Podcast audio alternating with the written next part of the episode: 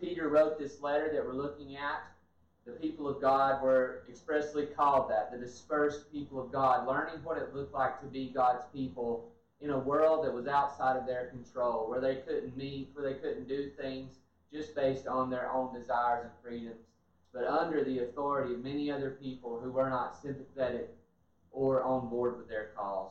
We began in open hard times long before we had any idea that this coronavirus situation would come upon us, and we believe God has prepared us for this. So if you're new with us, if you're watching online, maybe you just stumbled across this feed, maybe a friend from our church connected you, we want to welcome you. We want you to know that Matthew's Table Church exists not for our own glory, but to make the real Jesus, that is the whole Jesus, the Jesus of Scripture, made known to the broken, burnout, and the bored. All of us fall in one of those categories in some season or in some way in our lives. So we're glad that you're here, and we hope that through connecting with us online would lead to the chance one day for us to connect in person. So we're going to read this morning from 1 Peter 2, chapter 4, chapter 2, that is, verses 4 through 12. You would follow along with me. As I turn the page here to get to the right place. As you come to him, a living stone, rejected by men, but in the sight of God, chosen and precious. You yourselves, like living stones, are being built up as a spiritual house, to be a holy priesthood, to offer spiritual sacrifices acceptable to God, Jesus Christ.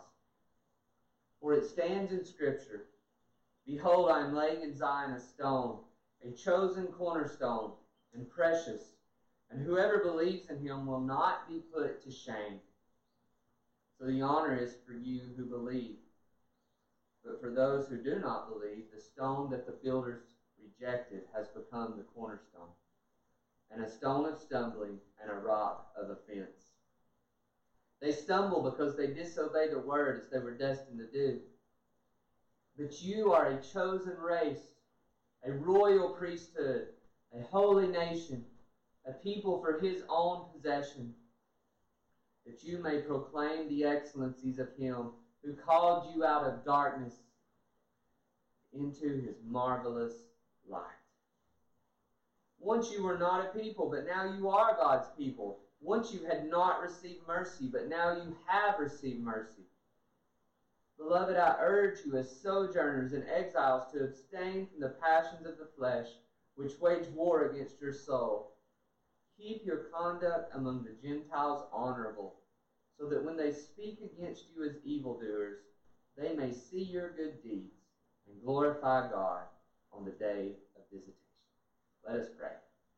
Father, we thank you that you are with us. We thank you that your presence cannot be bound by buildings, by space, by distance. We thank you that your glory is a glory that is more than filling of the whole earth. We thank you that you have made us a temple together as your church, but you have also made us temples in Christ. So, God, we just want to acknowledge and be aware of your presence right now. We ask again for the filling of your Spirit, that we might have unity even now around your word in Christ. We pray, God, that you would bless us now through conviction, through comfort, through instruction for how to follow Jesus in these days. We ask this in Jesus' name. Amen. Well, things could be worse, and it doesn't mean things are bad. One article that was describing the Spanish flu of 1918 says that the scenes in Philadelphia appeared to be something out of the Middle Ages throughout one day and night, horse-drawn wagons kept a constant parade through the streets of Philadelphia as priests and pastors and policemen collected corpses draped in sackcloths and blood-stained sheets that were left on porches and sidewalks. I'm not saying this to alarm you, just to give us some perspective. The bodies were piled on top of each other in wagons with limbs protruding from underneath the sheets. The parents of a small boy who succumbed to the flu begged the authorities that he be allowed the dignity of being buried in a wooden box that had been used to ship macaroni instead of wrapping him in a sheet and just having him taken away by the patrol wagon. And I want us all to stop and think how would you feel if you were one of those priests, pastors, or policemen who were facing in such an intense way the suffering and the confusion that surrounded that city.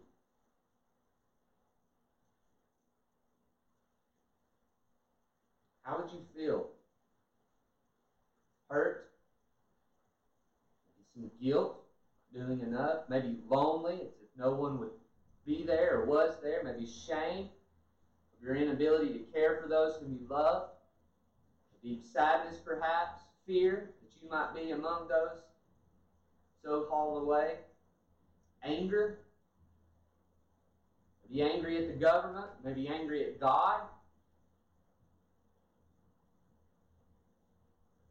maybe a gladness because of the provisions that you had that many others didn't. But not only would I ask you now to stop and think, wherever you are, however you're watching, but also I want you to ask yourself, what would you be questioning? What doubts would be arising in your mind?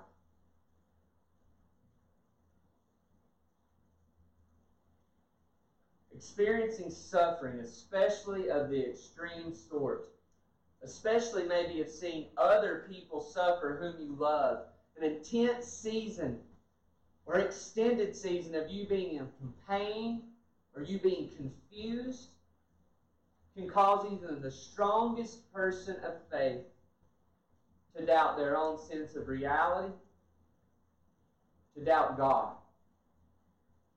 But especially when those things are questioned, to doubt their own sense of meaning, purpose, and identity. We are not immune to such doubt. I know I'm not. We have to ask ourselves are we ready to endure when life doesn't make sense? When your plans don't match reality? When black and white all of a sudden seems to turn to gray? And then we read in our scripture today that Peter is calling us in the midst of such a world that is outside of our control, the priests of God. Now, to some of you, that may be new, but to the others of you, we are all forced with this reality that it is so hard to remember our priesthood in Christ, our meaning and our identity when life doesn't make sense. Mike Tyson's been said to say that everyone has a plan until they get punched in the mouth.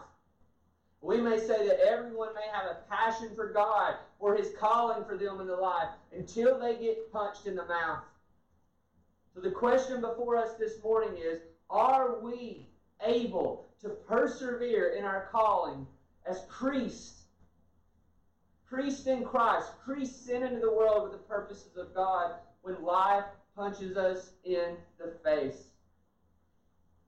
It's so easy for us to isolate ourselves, to medicate ourselves in some way, to numb ourselves to reality, to blame other people, to distract ourselves from what we feel, or to dive deep into a, a cycle of despair that in some ways gives us this false comfort that comes through giving up.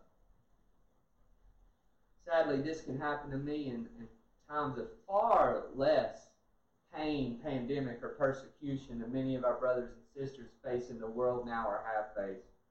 When I'm not taken seriously by other people, when I've tried really hard or misunderstood, when things seem chaotic in my home, when I look into my own heart and I see that I'm still struggling with similar sins and patterns and, and, and destructive habits over the course of years or decades, it is very easy for me to think, what is the point? Does it really matter anyway? Who cares? And if I was honest, my heart at least, if not my physical expressions, are looking to the sky and saying, God, just forget it.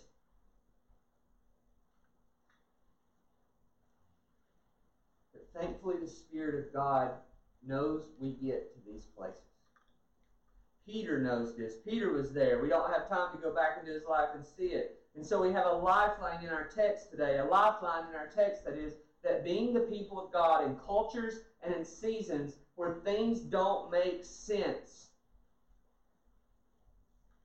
and they actually seem, by all appearances, to confirm the opposite of what God has promised to us. That this is nothing new in the story of God. Israel and Egypt, blessing to the nations, were slaves. Israel in exile, the place where all the world would see the presence of God, and we are the people who look like they've been cast off by God. Jesus on the cross crying out, My God, my God, why have you forsaken me? When he was supposed to be the one who made all things right and true and new.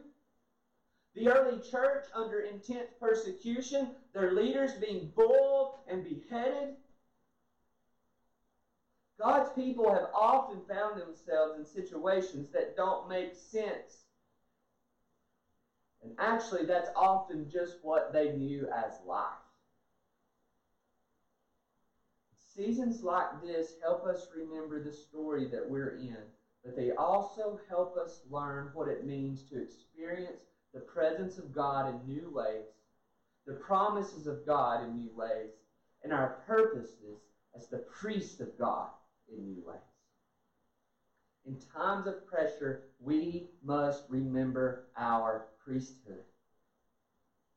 We must remember our priesthood even when we live with problems, or especially when we live with problems that are outside of our control. We see this in verse 4 as our text begins. It says, As you, as you. There's a context here. There's a lot of really bold and big and beautiful theological propositions, announcements about who the people of God are in our text today. And we could just go there and we could just sort of dissect those, but we've got to put this in the context of the story of those people who received this word for the first time. The church in Asia Minor, they were not welcome. They were not at home.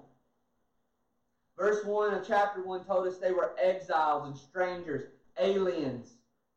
They were the suffering people of God in the world, rejected, outcast.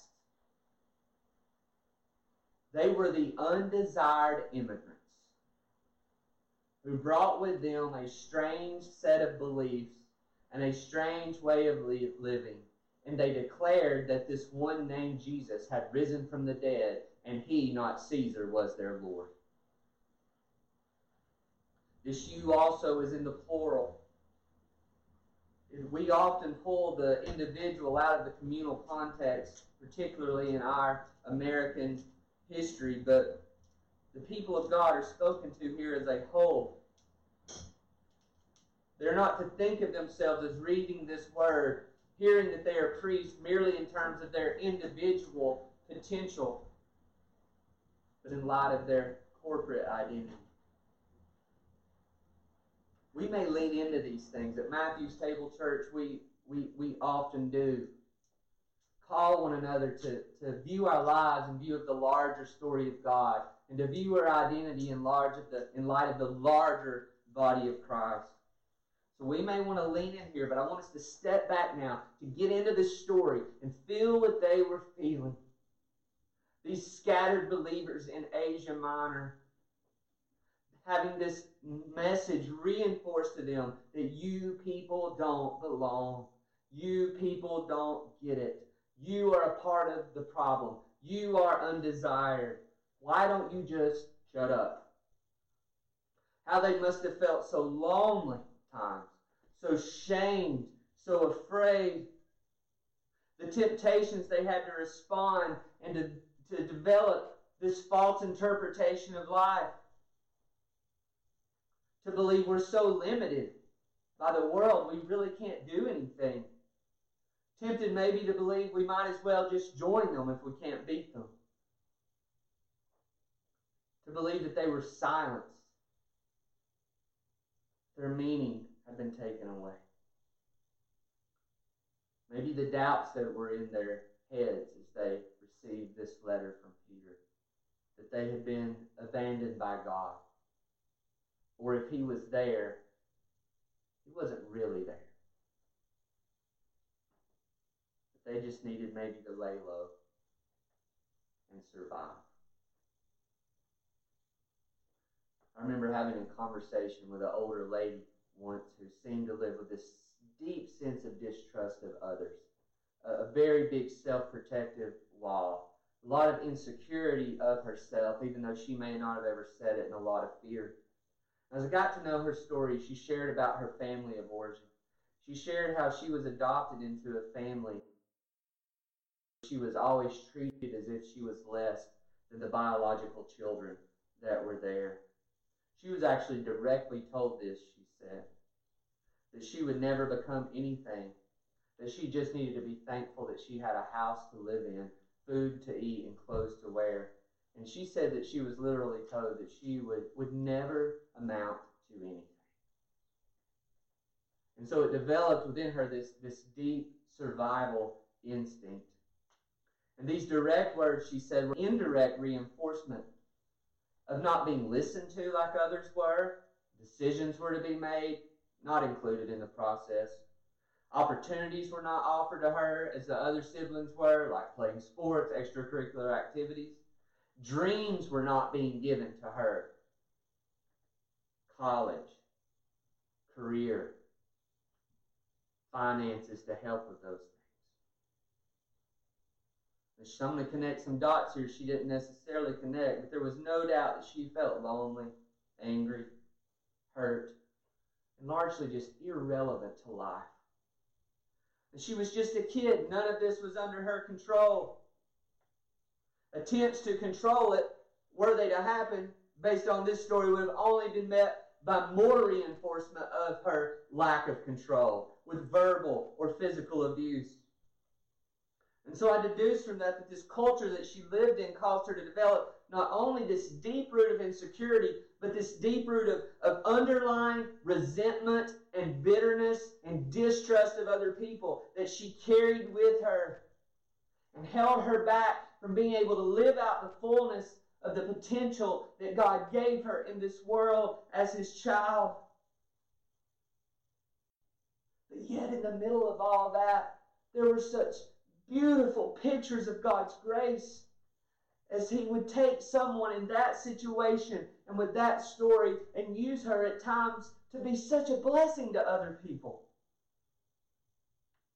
We have to ask ourselves how do we continue to show up and grow up in a world, in situations and seasons? Maybe not the same as she endured, but very similar when it feels like life is outside of our control, where the world, the flesh, and the devil just continually to feed us lies and to offer us lures into another way than the way of Christ. When life is outside of your control, how do you respond? How do you respond? How do you get through things when you cannot change your circumstances? Some of you feel a lot of things right now. A big arc of your story may have embedded within your, your brain and even your body and your mind that basically you're just powerless, voiceless. Some of you feel this, this way in this time of, of the coronavirus. Maybe your lack of control is being exposed. Maybe you feel isolated, alone, or maybe maybe you feel trapped as if there's these expectations on you to do something, but but the, the circumstances are not allowing for those expectations to be realized. I'll just confess personally as a pastor that the Spirit has been revealing a lot of areas in my life that I did not really view as problems before. And one of them is in this area of anxiety there's this temptation to feel that in this time that it's sort of our time to shine. And sadly, pressure can be put on the followers of Jesus right now that we have got to, to like sort of up the ante on all things technology, up the ante on, on all things being the church. And while this can come from a good place, the enemy in this time has the opportunity to just sort of drag all of us along along maybe deep, more deeply, even though we aren't gathered into the consumerism, materialism, professionalism, performanceism, and cynicism that accompanies all that is against the way and kingdom of Christ. And whether that's where you are or not, we all live with these enemies who are whispering in our ear, You are not enough. You're not doing good enough.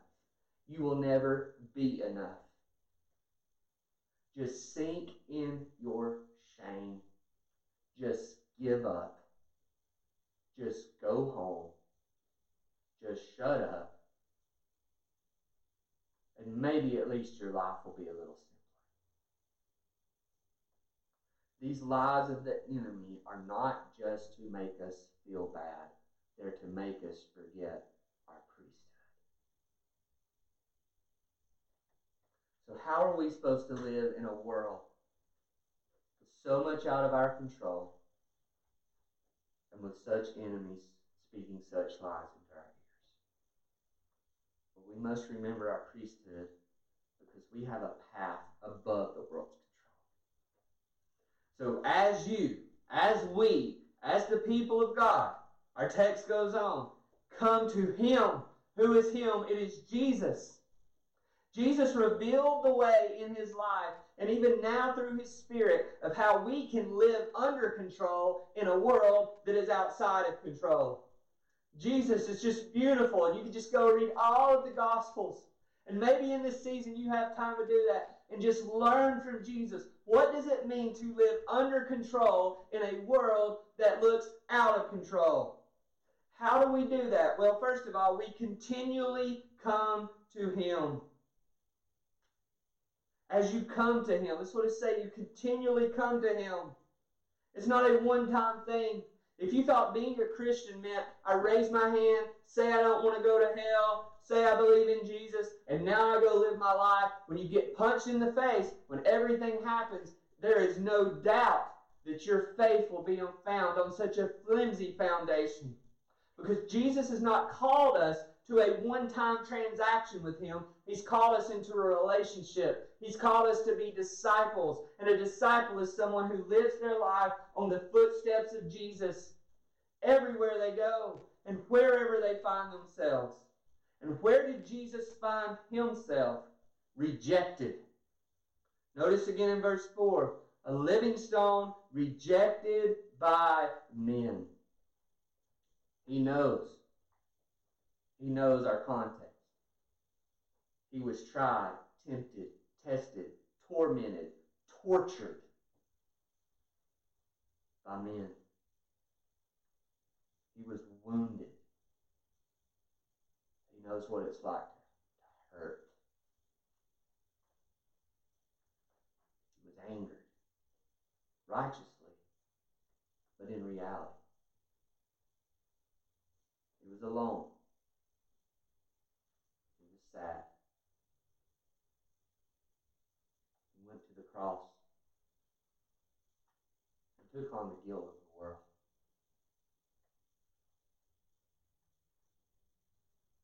But he was chosen and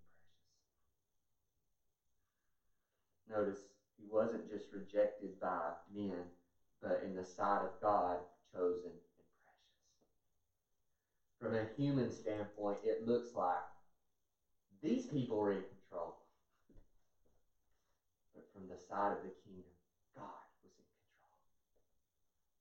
control. Not just of his destiny, though that was true, but of his very identity how did Jesus live under control in a world that looked so out of control? It was because God's estimate of him ruled his heart and not the world's estimate of him. I'm going to say that again. How did Jesus live so under control when it looked like the world was so out of control? It was because God's estimate of him ruled his heart and not the world's estimate of him. People could dislike Jesus and he wasn't devastated. People could could shame Jesus and he wasn't devastated. People could intimidate Jesus and he wasn't devastated because the ear and voice of God gave him his identity, not the world.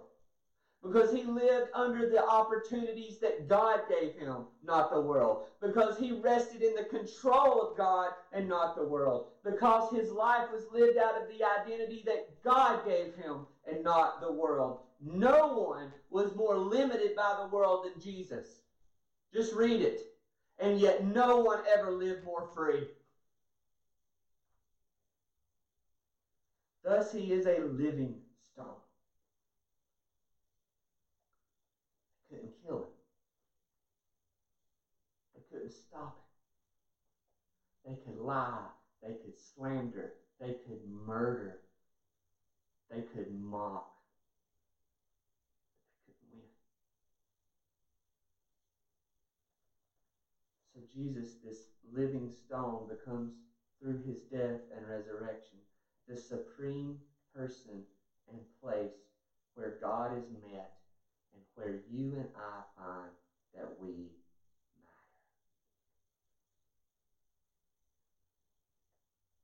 matter. He is our cornerstone.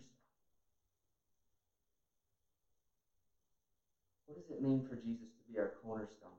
The end of verse 7 the stone the builders rejected has become the cornerstone. It means He is our foundation from which everything else in our lives is built. It means He is our center that holds. It means that He is a rock that we can build our lives upon that no one can overturn or destroy. So, on that foundation of Christ, notice verse 5. They are reminded of their identity as the church.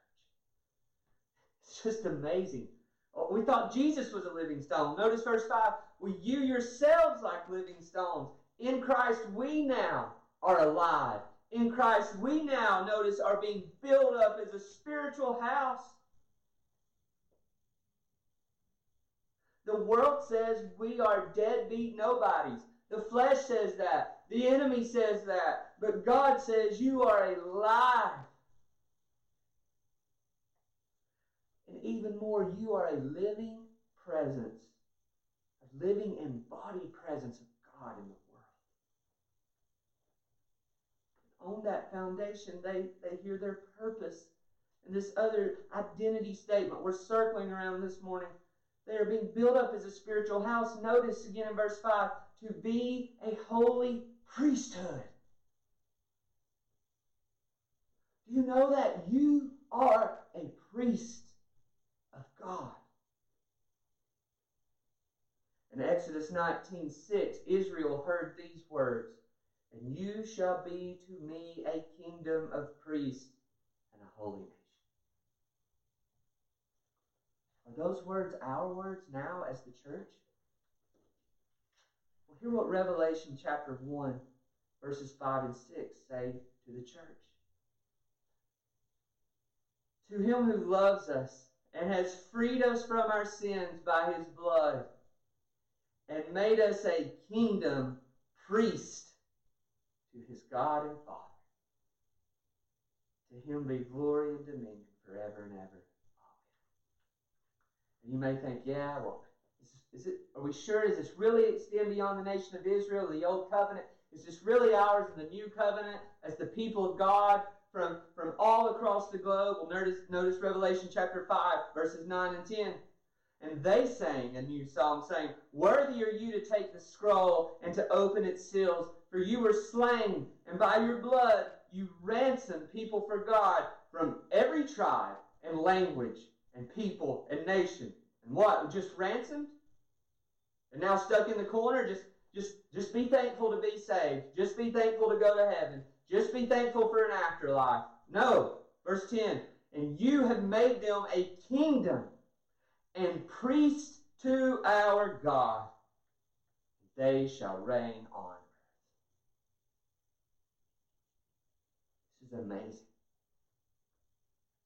This is who you are in Christ. No persecution, no pandemic can take that away. So we're called to live lives, we notice here, offering spiritual sacrifices to God through Jesus Christ. We're called, verses 7 and 8, to, to trust that when people reject us, they're ultimately rejecting God. And even when people reject God, they're ultimately not defeating God. This is His world. And even though His people at this time suffer and are confused, He is on the throne. And He has given us an identity to hold us and to help us be His people in times such as these.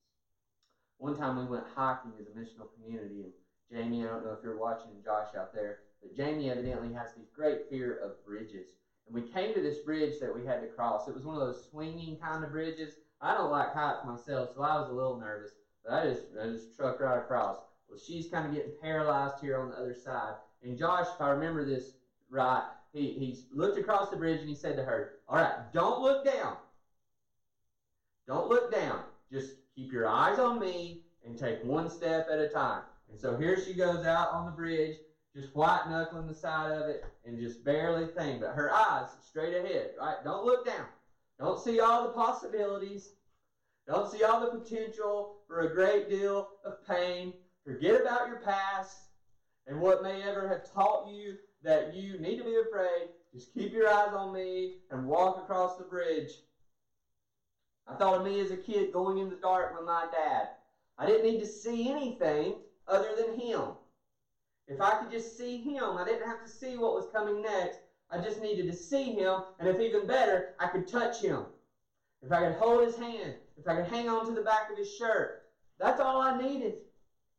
And this is what God is saying to us through First Peter is we don't have to see the big picture.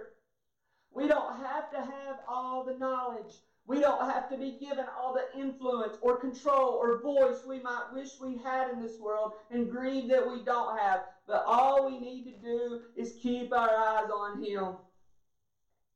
We're called to just walk behind Jesus, rejected by men, chosen and precious, yet rejected, crucified, but now is risen. He's made it out of this graveyard world into glory and He's calling us to follow Him now along the way. This is why it's so important that He is precious to us. We will not cling to someone who is not precious to us. In times of panic and pain, we won't cling to a textbook. We won't cling to a theory. We won't cling to a theological category. What we need and what we have in Jesus person who has defeated sin, death, and hell.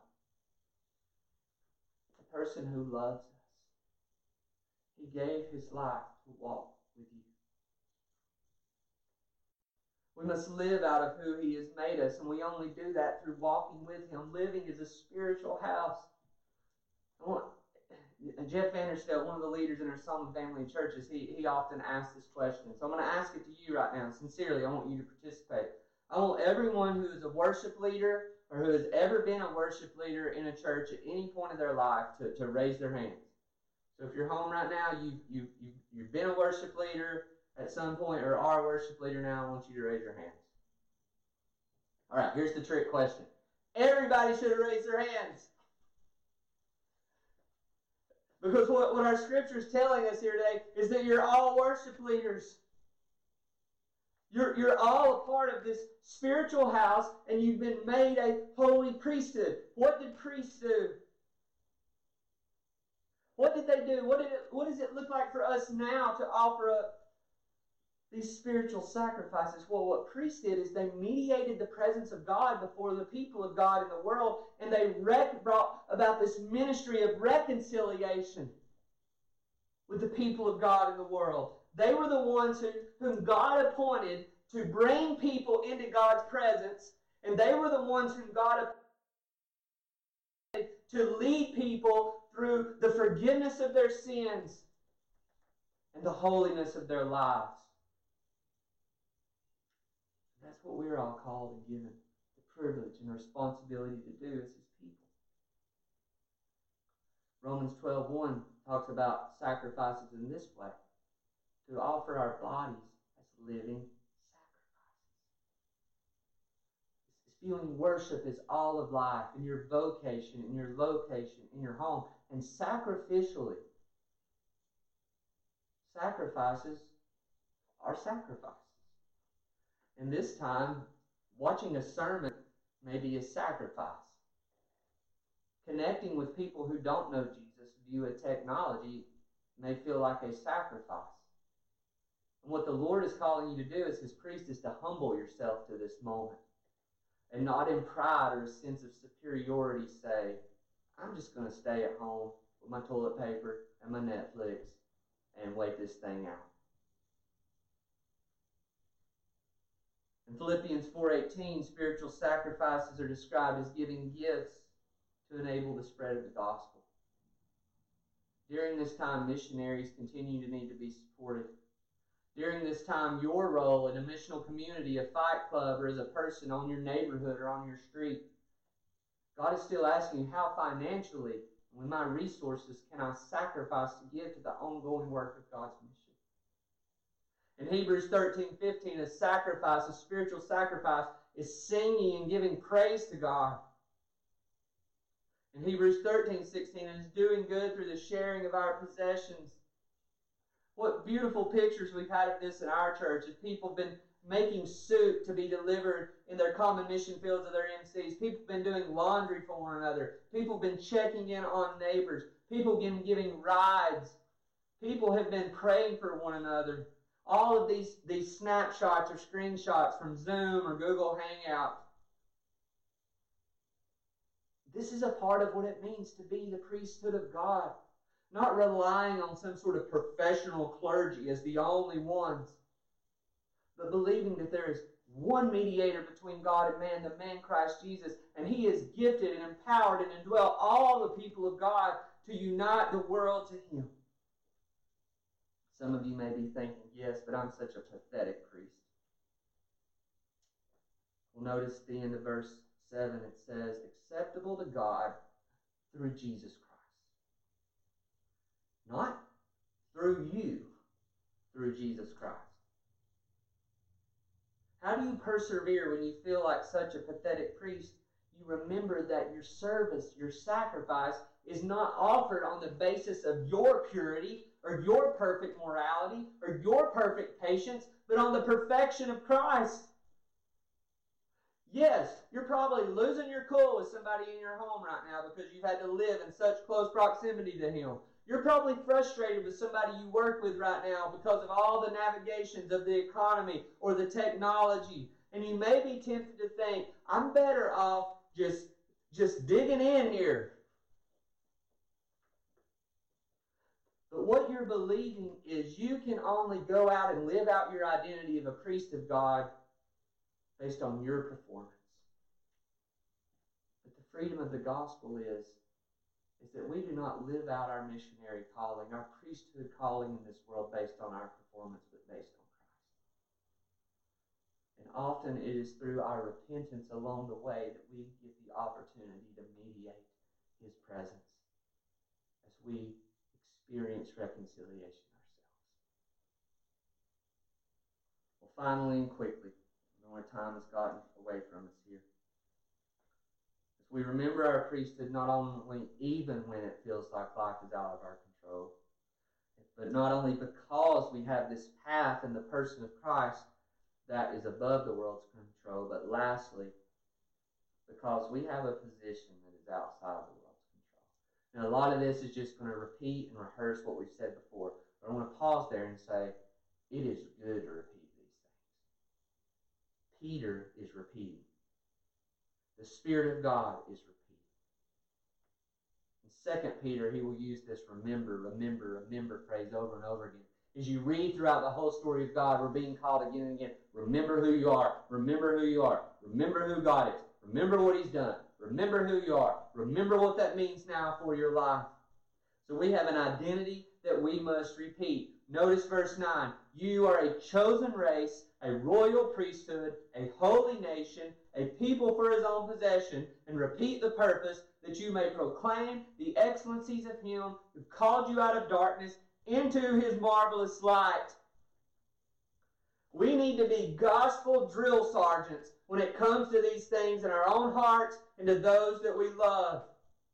We don't need to be the type of drill sergeants who are just repeating where other people are failing, where they could do better. We need to be repeating who people are in Christ. We need to repeat it to ourselves. We need to repeat it in our spheres of influence. We need to speak in the mirror. We need to speak to those we love in our homes, our MCs, our FCs. You are chosen. You are a chosen race. You are royalty. You're royalty. You're a child of the king. You are a royal priest. You are a spirit indwelt and empowered mediator and reconciliator of the presence of God through the gospel of Christ. You are a holy nation. You have a citizenship beyond this world. You are a people for his own possession. God wants you. God's not stuck with you. He wants you. God loves you and God likes you. And it's only when that identity seeps deep in your soul and you are humbled and overwhelmed by all of the amazing grace of God to that and our sins and our suffering that then now you can overflow with a life that proclaims His excellencies. The excellencies of Him who called you out of darkness and into His marvelous light, who raised you from the dead to sit at his table as his child, whom he loves, whom he gives a voice, whom he gives influence, whom he gives possibilities to and power in this world to display and declare his kingdom. What gospel power is here? Verse 10 You were not God's people, but now you are. You're not no mercy people, you are mercy.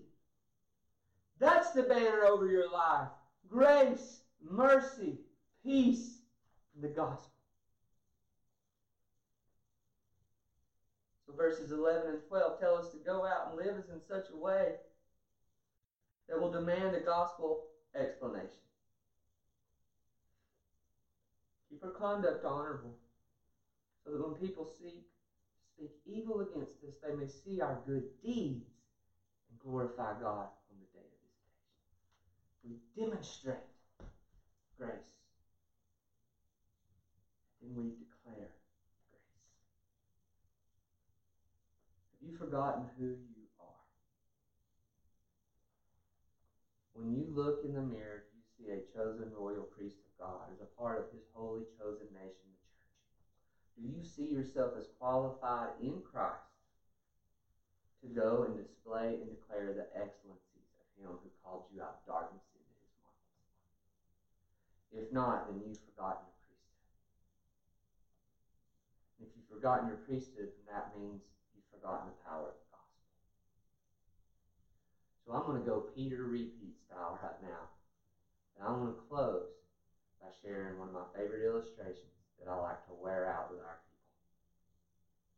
It's from Harry Reeder says this When I was 16 years old, my father bought me a car at an auction for $75. Many of you know where I'm going here. Let's go here together. I want you to have it memorized. It was a pink 57 Ford, which my dad insisted was coral. And he said, Now, I told Dad, I can't drive a pink car to school. He said, I heard words that in a not too distant future my own children would hear. Son, a poor ride is better than a proud walk It was said so convincingly, I, I knew it was probably in the Bible. But then my dad took me out to the driveway. And he opened the hood, and to my surprise, underneath that hood was a 390 engine with two four barrel carburetors. This pink car that looked embarrassing on the outside had been a South Carolina State Interceptor highway patrol car that had more power under the hood than most could fathom. Reeder says space and conviction space and conviction prevents me from detailing the surprises that both Corvettes and Roadsters would get after they would look laughingly at my pink 57 Ford while sitting side by side at spotlights. It didn't look like much, but there was power under the hood. Brothers and sisters, we might not look like much. Oh, Lord knows I don't at times. I don't feel like much. I feel the opposite, like I bring more pain into the world sometimes and problems for people. But the gospel tells me there's power under the hood. The gospel comes to you now by the Spirit. Says, however you feel, whatever your record is, that in Christ, this is who you are. You're a chosen royal priest, sent with purpose in this world, a purpose that pandemics, persecution, panic can't take away. Because we're built on the chosen and precious cornerstone of Christ. So, in times of pressure, let us remember our priesthood. Father, we thank you that what you say is real is true. We rest ourselves on Christ. We throw ourselves on Him. God, we wish we could gather now around your table and break the bread and sip the cup and toast to the victory of our King Jesus, but we're apart. But we thank you that in Him we are one even now. we pray, God, as we go out today, that we would long for that communion reunion we will share hopefully soon. But until then, God, may we live as priests in this world scattered. May we live as the church scattered. And may, as we display the kingdom, may you give us opportunity to give an explanation that points people to our precious, precious Christ, our cornerstone, whose name we.